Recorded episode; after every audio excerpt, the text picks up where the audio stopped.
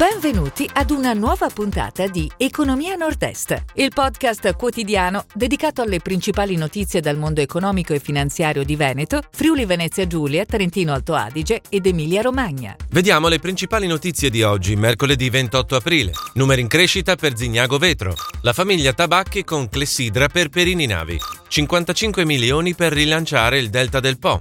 Ligabue annuncia 200 milioni di nuovi ordini. Gibus, un 2020 a doppia cifra. Nuove linee autobus a lunga percorrenza. Il Cocorico punta sul crowdfunding. Numeri in crescita per Zignago Vetro. Nel primo trimestre la società veneziana, leader nel settore dei contenitori di vetro, ha fatto registrare 110,2 milioni di ricavi, oltre 32 quelli realizzati all'estero. Deciso aumento degli utili che fanno registrare più 53,2%, e si attestano a 11,5 milioni. L'indebitamento finanziario è pari a 249,4 milioni. La famiglia Tabacchi con Clessidra per Perini Navi. Phoenix, la holding di partecipazioni della famiglia padovana Tabacchi e attuale azionista di maggioranza di Perini Navi, ha sottoscritto un accordo vincolante con il fondo Clessidra per il rilancio del noto cantiere navale. L'accordo prevede, in caso di accoglimento del reclamo da parte del Tribunale di Firenze, di una rilevante capitalizzazione da 50 milioni di euro.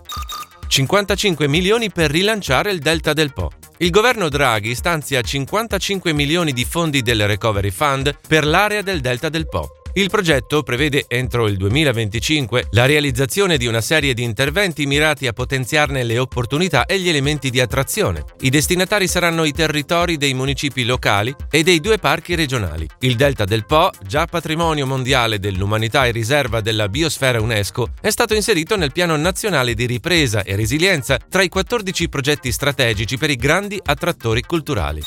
Ligabue annuncia 200 milioni di ordini. La multinazionale veneziana, che impiega 7.000 dipendenti in 14 paesi al mondo, riorganizza il proprio business model. Passa dunque a tre divisioni, in modo da assicurare sinergie e ottimizzazioni dal punto di vista operativo e di marketing strategico, e annuncia rinnovi contrattuali per 200 milioni di euro per i prossimi anni.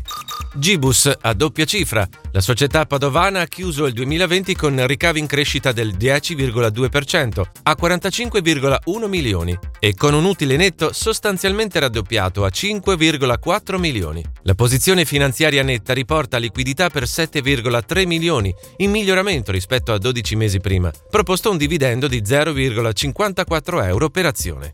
Nuove linee autobus a lunga percorrenza. Debutta a fine maggio il nuovo operatore di trasporto passeggeri su gomma a lunga percorrenza. La società tutta italiana denominata Itabus vede tra gli azionisti Flavio Cattaneo e Luca Cordero di Montezemolo, uscito dall'esperienza Italo. Saranno 300 i bus a regime in tre anni che connetteranno gran parte del territorio italiano con 350 servizi, da nord a sud della penisola. Tra le regioni servite sin dal lancio del servizio troviamo Veneto, Emilia-Romagna e Trentino Alto Adige.